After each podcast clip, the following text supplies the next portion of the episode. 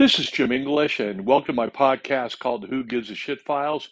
And you know what? I really appreciate you listening. Got a little core listeners out there, and I'm flattered that you would spend time with me. And what we're going to talk about today is the eve of the Final Four. So, the Final Four semifinals are today, and we're going to talk about upsets, and I'm going to feature three players that are in the NBA that I love because they were underdogs and because they personify the work ethic. Before we get into those players, though, I want to talk about underdogs and upsets. And by the way, this is kind of interesting.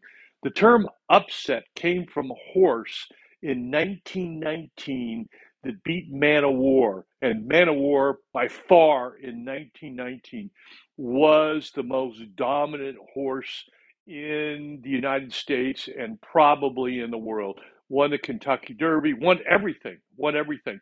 And this horse comes along called Upset, and he upset Man O' War, and that's where the team came from. Now, when you talk about great upsets and underdogs, I mean, New York in 1969 with the Miracle Mets. I mean, the Mets sucked. They were terrible. They were a lousy baseball team, and they came out of nowhere to beat uh, to win the World Series in 1969. Nobody could believe it, and nobody picked it. They were hundred to one underdogs. Now, another team the same year were the Jets when they beat the Baltimore Colts, and the Baltimore Colts under Don Shula, the winningest coach of all time, was supposed to absolutely destroy him. And I remember because I was living in New Jersey at the time, Joe Namath. I loved Joe Willie. He was unbelievable. He used to sunbathe in a fur coat. And, you know, what was interesting about Joe Willie is that he predicted there was going to be a win that they were going to beat them. And it took all the focus off of the team and it focused on Joe Willie Namath. Now, a real quick anecdote I know a guy who was a bartender in New York City at the time. And in one of the playoff games, Joe Willie was before one of the playoff games. He came into the bar and was doing shooters and he was with two girls in his ubiquitous fur coat. The guy was always dressed up in a fur coat. I, I loved him. He had style, he had flair, he was brash, he was cocky. And so what he did is he proceeded to get drunker than a skunk. And they had to carry him out of the bar at two in the morning, and he had a game the next day. So my buddy, who was once again a bartender where Joe Willie was pulled out of and carried out of, put a thousand dollars on the team that the Jets were playing in the playoffs. And you know what happened? Joe Willie threw for almost 500 yards and my buddy, who thought he would be too hungover to play, was wrong, and it cost him a grand because he didn't believe in Joe Willie. You know, you talk about other upsets or underdogs. You know, you're talking about the U.S. hockey team in 1960 and in 1980. There's no way they were supposed to win that. That's why I love sports. I love the underdog. I love upsets. I mean, let's take a look at the Final Four right now. Or, you know, before we go to the Final Four, let's just take a look at some incredible upsets. You know, I talked earlier in a podcast about Fairleigh Dickinson University from Bergen County, New Jersey, where I went to high school, by the way, and how they beat Purdue. And the odds were ridiculous. It never should have happened. Also, too, you got Princeton beating number two Arizona, probably next to UCLA, the biggest brand on the West Coast. They were a second seed. They were huge. They were Pac 12 champions. I mean, you got to be kidding me. And then Princeton went to the Sweet 16. So, and now, and now, okay, in the 2023 NCAA tournament, right? So you got the one seeds are gone. They're out of here. Every single one seed. Every single two seed is gone. None of them made the semifinals. The number three seeds are gone. Are you kidding me? Are you kidding me? Never happened. Unprecedented. Talks to what's happening in men's college basketball in terms of parity.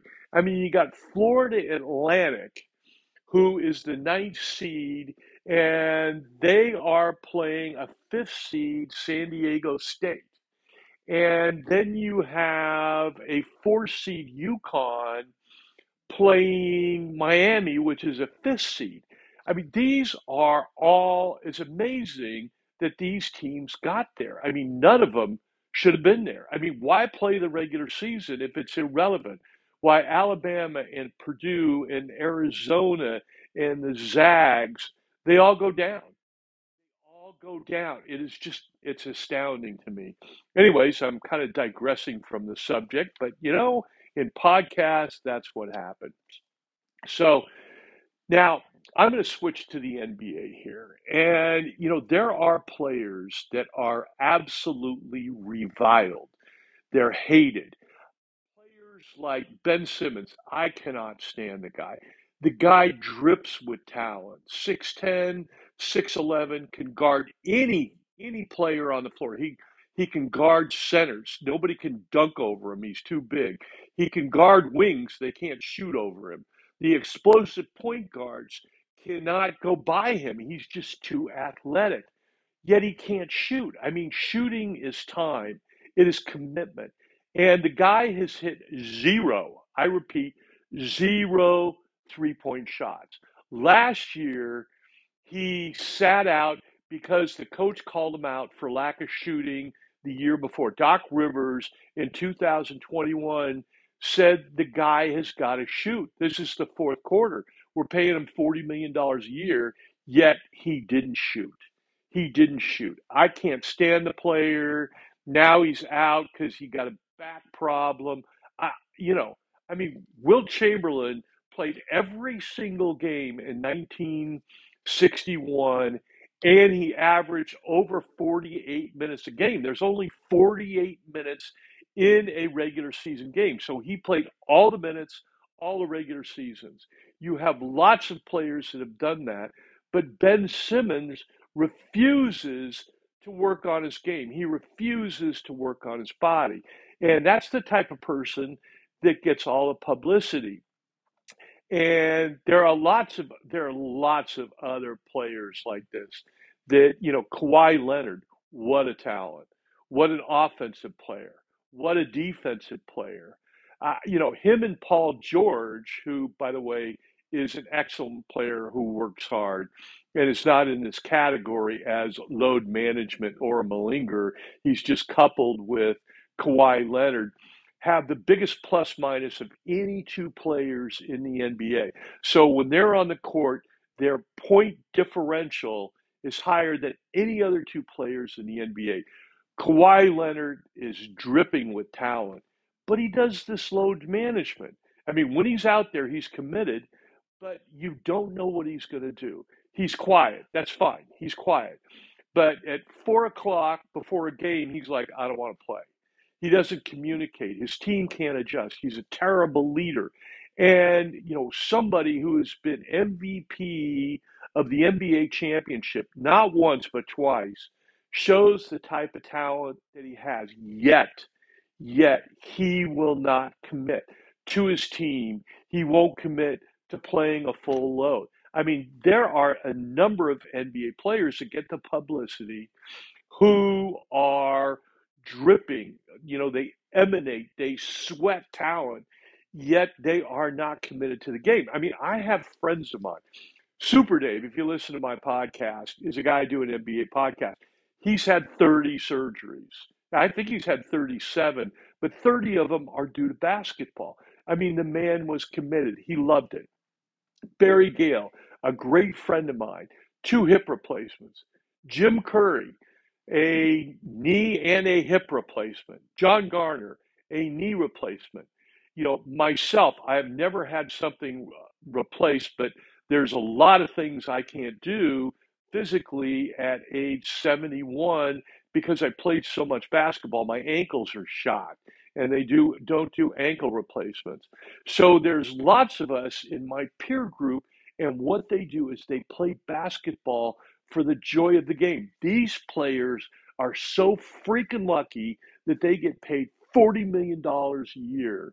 $40 million a year to play a game. And when they get a hangnail, they're not going to play because of load management or whatever the reason. I mean, it just makes me puke. But these are the players that get a lot of publicity. Now, there are a lot of players in the NBA, and I'm going to feature three of them. And one you've probably never heard of. I, you've heard of the other two that have worked their butts off to play in the NBA. I mean, the first one I want to talk about is a guy named David Nwaba. Ever hear of him? Probably not. But he has been on the outskirts of the NBA for about seven years now. And he first came to my attention uh, because he played at San Luis Obispo, and my son, who went to Cal Poly, knew him. As a matter of fact, my son was having a party. He gets a knock on the door, and David Nwaba comes in and says, Is it okay if I have a beer? And my son goes, Sure, come in. And I remember Matt telling me the story. How tall is this guy? Oh, he's, you know, six three, six four. He is not huge. So I've been curious about him ever since. And once again, about six four, he played at University High School in LA. He was an all league player, not all CIF, not all state, you know, he was all league. And he got one offer for a scholarship, and that was a D2 ride to Hawaii Pacific. And they're not exactly a renowned basketball player. But what happened is the first year he redshirted. It became obvious to the coach that this six-four David Nwaba wasn't going to play. So what he did is he transferred to a junior college, uh, Santa Monica Junior College in Santa Monica, California. Now, where he was all league his his sophomore year. So from there, he transferred to Cal Poly in the Big West, and he was his senior year. I mean, this is his senior year. He was honorable mention all Big West. I mean, Big West is this isn't the SEC or the ACC or the Pac 12. This is a second tier league. And every now and then, this league will win a win a uh, NCAA tournament game. And with David Nwaba, they did win a they did win a tournament game. But I want to talk about his stats for a little bit. Okay, he was his uh, senior year, he averaged 12.5 points per game, 6.5 rebounds, and 3.5 assists. Now, he graduated from Cal Poly with a degree in sociology, which, by the way, I have a degree in sociology. And he worked really hard.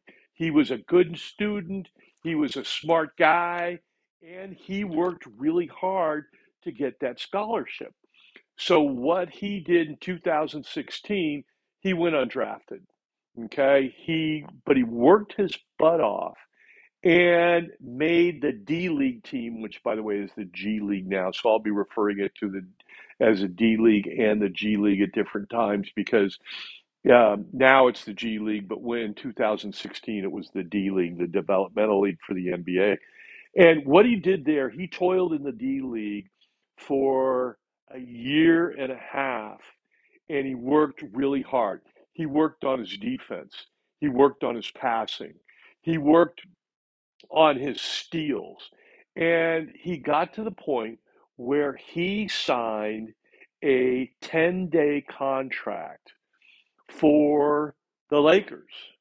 And then he signed a, another 10 day contract for the Lakers and he helped them out. Now, what happens here is this guy is a 24 year old rookie, and he had been up and down. in 2016 and 2017 four times. Four times he went between the D League and the Lakers, and the D League and the Lakers. He kept bouncing back and finally, the Lakers waived him. They waived him at the end of the 2017 season. And what he did is based on his defense and based on his rebounding, he signed with the Bulls. And he signed a two way contract. And eventually, they gave him a contract for the rest of the year. Now, in 2018 and 2019, he signed with the Cleveland Cavaliers a full fledged million dollar contract for the Cavs and had his best year. He was averaging five, six rebounds as a guard. He was averaging a steal and a half, and he was playing stellar defense. And this is because of hard work. This guy was not endowed with great talent. He was not endowed with great height. What he was was a hardworking guy. In 2020 to 2022, he signed a contract for with Houston, and Houston paid him 10 million. dollars. So he got $5 million for two years, and he has made $15 million in his in his uh, in his uh, NBA career. David Nwaba, and he's done it by hard work. I mean, there's no there is no other reason. You know, if Ben Simmons or Kawhi Leonard had this guy's commitment to basketball, or this guy's commitment to defense and rebounding and playing. He played every he was never hurt. He was never hurt. There was no load management. This was desire intensity. And what happens he makes 15 million dollars a year and to finish my thought, if Ben Simmons was committed as David Nwaba, he would have been in the top 5 players of all time. David Simmons, uh, I'm sorry, Ben Simmons would have been on Mount Rushmore for NBA, but instead he's a slug and he is reviled. I love David Nwaba. I love the underdog. I love the fact that he has carved out his living. And by the way, right now he's a free agent and he is working even though he's made all that money. I mean, he could have gone to Europe and made a pile more money. You know, he could have made five, six, seven hundred thousand. But instead, he is in, it's now the G League. He is in the minor leagues of the NBA, and he is trying to work his way back onto a roster in the NBA. I mean, I just love this guy. I love his work ethic. I love his humility. And I love the fact that he came out of nowhere, made $15 million, dollars, and now, you know, now he's he's set for life if he's smart with his money. And I do believe he is smart. He's a smart guy. He had a over a 3.0 grade point average at Cal Poly, which is a good school because both my kids graduated from there. So hats off to David Nwaba. Now, the next guy I want to talk about is Alex Caruso. So Alex Caruso is six five. Now he played for the Lakers, so most of you have probably heard of heard him. But you know, this is another testimonial to hard work, commitment. So Alex Caruso he played high school ball at Consolidated High School and in uh, College Station, where Texas A&M is, where he went to college. And he averaged 18 and 9. I mean, that's credible work. That's credible work. He was all league and you know, he played, you know, he played hard. Now, both of his parents worked at Texas A&M. So he was added on to Texas A&M. He didn't get a scholarship, but he didn't need to because he got a free education because his parents worked there. And what he did at Texas A&M, he was a credible player. Played tough defense and you know passed the ball and once again i can't i can't like overemphasize how committed he was to hard work because defense and steals. He averaged two steals his senior year led the led the big 12 i'm yeah uh, i'm sorry led the sec in steals. I mean that is commitment. When you're doing steals when you're leading the league in steals that is keeping your body toned. It's also a ton, I repeat, a ton of film work. So, what happened to the team, uh, Texas A&M, is they made the, the playoffs, and he averaged his senior year 8.7 um, points a game and 4.7 assists, and once again, two steals. And he was second team SEC, all all leagues. So I mean, these are not credentials of an NBA player. I mean, yes, they're credible credentials in terms of a player that played in college. But you know, what can you say? I mean, it's not. These are not great credentials. So he was undrafted in 2016 and he tried out for the D League. And he worked and worked and worked. And in 2017, he made the Lakers. So his first year, he didn't even make a summer league team, but he did make the D League. In 2017, he was on the Lakers. He was on the Lakers summer league team and I remember seeing him because I would watch the, you know, I'm such a Lakers fan, I'm such a Lakers geek. I would watch the summer league teams because I wanted to see how their draft choice, and at the time it was D'Angelo Russell, how how they would do. And I noticed this guy diving on the floor, making steals, you know, scratching out tough rebounds, staying in front of everybody. At times people went over him but nobody went around him and nobody went through him because he was strong and quick. And I loved the way he played. And good passer. And he earned the first two way contract in the history of the Lakers. So they signed him for a two way contract. And then he was on another two way contract. And finally, in 2018, he signed an NBA contract where he was getting real money. Now, in 2018, he averaged 21 minutes per game, 48.3% three point shooting, 2.7 rebounds, 3.1 assists, and a steal.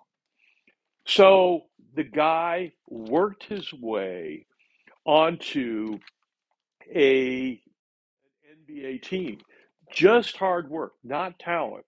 You know, he had some talent, you know, six five, and not very big, really, not by NBA standard. Average player in the NBA is six seven to six eight.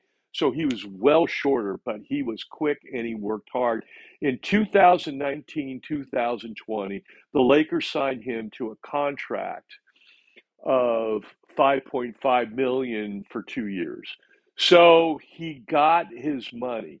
Now in 2020, I just love this story. So in 2020, during the bubble, the COVID year, when LeBron James and Anthony Davis won a championship, it was a short COVID year, and they won it. And I have to tell you, Alex Caruso got a ring. He got an NBA championship ring. And, you know, these are stories. During the playoffs, he averaged 5.5, two rebounds, two assists, and 1.1 steals in that was during the playoffs during the finals. So in the nba finals right he averaged 6.5 points 2.3 rebounds 2.8 assists and once again over a steal a game. I mean this guy got himself a championship ring. He worked so hard to do it. I just i just love this. I just love this. It's just hard work Now, um, the Lakers didn't want to pay him. The Lakers, this is so dumb. The Lakers didn't want to pay him. You know, all of a sudden, after 2020, he became a desirable free agent and he signed a contract, a four year, $37 million contract with the Chicago Bulls. And, you know, he was in Chicago, he averaged last year 7.4 points per game, 3.6 rebounds, four assists, 1.7 steals. He was among the leaders in steals in the NBA. And once again, steals are a statistic that are that are that manifest hard work. They manifest, you know, keeping your body in shape, watching the films. I mean, to get 1.7 steals, you have to watch a ton of film to understand who your guarding's tendencies, what the team is like, you know, how where are the passing lanes. I mean, this guy, I just I just I just love him. I just love him. He makes things happen and a lot of like the quickness, this disrupt, disruption that he does, getting his hand on passes, they don't they don't calibrate in statistics they don't manifest themselves in statistics. He is so disruptive. And here is the here is the thing. In his first year in the NBA, he was a 30 point uh, 30% three-point shooter and a 70% a 70% free throw shooter. Okay? Now, this year, he is a 36% three-point shooter and an 81% free throw shooter. This guy did it through just simply hard work. I mean, there's no other way to describe it. You know, this guy is making his bones in the NBA. He is a solid NBA player. I mean, he is doing his statistics in the NBA are not that much different than what he did at Texas A&M. There are several players in NBA history that have that have made you know indelible marks in the NBA They've simply been able to adapt their game through hard work, intelligence, basketball IQ, and become, you know, really, really good players. One of those players who happens to be on my favorite team of all time, not only my favorite team, which is the Lakers, but my favorite team, which was the Lakers of the 80s, was Michael Cooper. Michael Cooper played against Lloyd and Phil Rulin, who are friends of mine. When he was at Pasadena High School, they were at San Marino High School. They played him every year, and he was a good player there. He played defense. He was a good shooter. You know, he was, you know, he was, but he wasn't an all star. You know, he didn't get a bunch of scholarship offers, Michael Cooper. So what happened is Michael Cooper then went to Pasadena Community College. And he did the same thing at Pasadena Community College that he did in high school.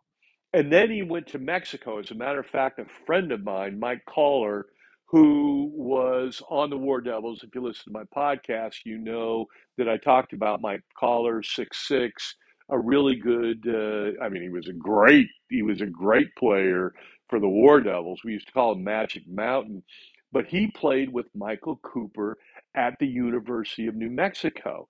And Michael Cooper's stats in high school, in junior college, and in college were about the same. He just kept elevating his game. He kept playing defense and shooting and doing the same thing.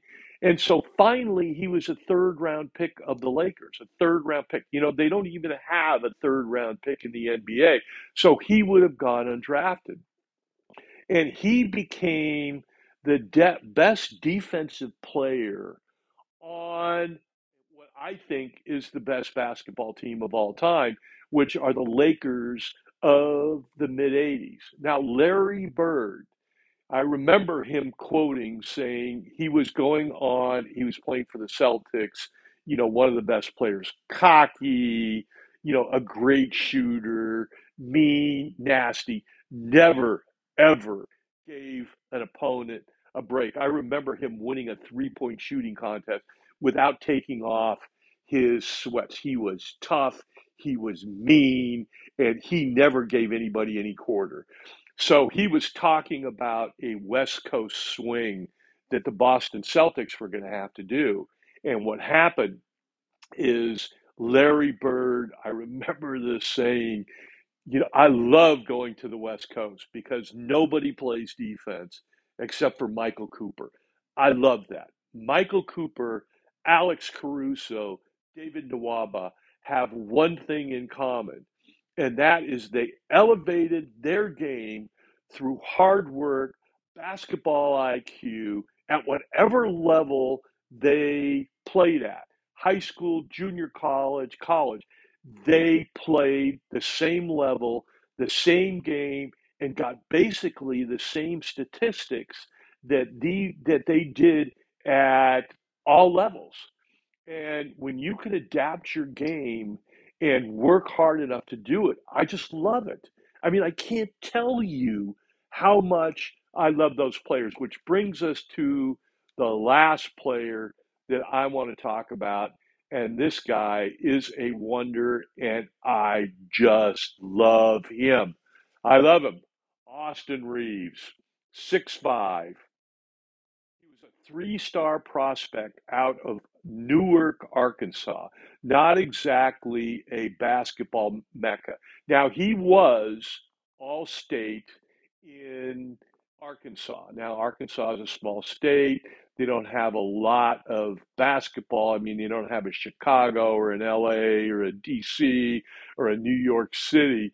You know, they, you know, they're a smaller state. So he was all state. In his freshman year, he got a ride Wichita State. Wichita State's had some pretty good basketball teams in the past. And when he was there, they were, you know, they were pretty tough. But his freshman year, okay, he averaged 4.1 per games and he was buried deep on the bench. I mean, this is not exactly the career of a future NBA player. Now, his sophomore year, I mean, he elevated these stats to 8.1 points per game and 3.1 rebounds per game. And so, I mean, once again, you know, these are these are okay stats. I mean, they're not bad, but he is by no means a star at Wichita State. His sophomore year, he was still buried in on the bench. So what they did is he decided he was going to transfer. He didn't think he was going to get the playing time. So he took a year off. Now, he was six five, about 175 pounds. Okay. And for the year. So it's not like, you know, back when he when he was playing in 2018 there was no portal. You couldn't transfer. You had to sit out for a year. So he decided that he was going to sit out and work on his body. So he showed up in Oklahoma at 6'5, 200 pounds. He worked his butt off. He shot and he hit the weights, and all of a sudden, he is a strong player. At Wichita State, he got pushed around. He got swatted like a fly. Showed up at showed up at Oklahoma and he's got 25 pounds of muscle and he elevated his game. As a senior, he got averaged uh, 18.3 points a game, five and a half rebounds, and 4.6 assists per game. Now, he was undrafted, you know, and now there's only two drafts, you know, two rounds of draft. So he was undrafted and he he went to a summer league team, signed a two way contract with the Lakers. And what happened is he was up and down with the Lakers, you know, up to the D League, you know, I mean, I'm sorry, up to the NBA, back down to the D League. So when people got hurt in 2021, they brought him up. Now, what he did is he averaged in 2021 7.3 points per game, 3.2 rebounds, and 1.8 assists. And he shot, you know, 32% from three point land and free throws about 84%, but he kept working hard he kept showing, and there were big moments in 2021 2022 season where he stepped up. He hit big threes. You know, there was um, a, uh, Anthony Davis was hurt, and LeBron was hurt, so he got his opportunity, and he made the most of it. And in 2000 this year, in 2022 and 2023 through hard work, through watching films, through lifting weights, through you know being the first one in the gym and the last one out. LeBron has commented on his his work ethic and and Anthony Davis was comparing his work ethic, Austin Reaves' work ethic, to Kobe Bryant. I mean, Kobe Bryant was a legendary worker. God, I loved his commitment. And Austin Reaves doesn't have the talent, doesn't have the size of a Kobe Bryant, but nonetheless, he's got the work ethic of a Kobe Bryant. And now the Lakers are starting to roll. And he is a big, big part of that. And they need him right now. Okay, because the Lakers right now are in seventh place, which means that they would have to play a play-in game, and they are seven and three in their last ten games.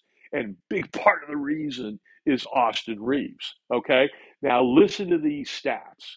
Listen to these stats in the last ten games, and once again, the Lakers want to get into the into the playoffs. They don't want to play on in game. They need to go up one more spot. They need to get to the sixth spot. And, you know, with the team they have right now, if they're in the sixth spot, I I think they can beat anybody.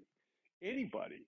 I mean, so so Anthony Davis last night was 37 points and 17 rebounds. He was a monster. He you know, Anthony Davis is playing at an MVP level. If, and God, I got my fingers crossed, my nose crossed, my arms crossed, my legs crossed. I'm playing being a Lakers fan that I am, that that he stays healthy, you know, for the playoff run, and that LeBron stays healthy for the playoff run. And they got a bunch of really good wings now that are playing really well. D. Russ has matured since he left the Lakers initially, and he's back. He is playing really well. But I have to tell you, the linchpin, the player that is doing what nobody ever envisioned him doing over the last 10, 10 games is Austin Reaves. And let me let me tell you his stats. Last 10 games, right? 18.8 points per game, almost 19 points a game, 3.7 rebounds per game, 6.1 assists per game. His turnover to assist ratio is low. The man's got an excellent IQ. He's disruptive. He hits the three. He goes to the hoop. He's got over a steal per game in the last 10 games. He has been a critical piece to the Lakers' success since the All Star break. I mean, what can you say? I, I have to tell you that if AD and LeBron and and and if Austin Reaves stays healthy, that they have a chance to win the West and win the NBA championship. So, in summation, you know, I love these three guys David Nwaba, Alex Caruso, and and Austin Reaves. Once again, these three players were all underdogs. They were not supposed to ever make NBA teams. And through hard work, dedication, film room work, you know, working on their bodies, working on their shots, being the first in the gym, the last to leave, you know, they have become integral pieces in the NBA and shown that the little guy, that the underdog is alive and well in the NBA. And you know what? To hell with Kawhi Leonard. You know, to hell with Ben Simmons. I don't care about these players because for every one of these superstars that are prima donnas, that worry about load management, that worry about how much money they make, there are a dozen players in the NBA that have worked their ass off to get to the point where they are now, which is contributing to NBA teams and potentially contributing to the playoffs and maybe even an NBA championship. I love the Lakers. I love David Nwaba. I love Alex Caruso. And I love Austin Reaves. Thank you for listening.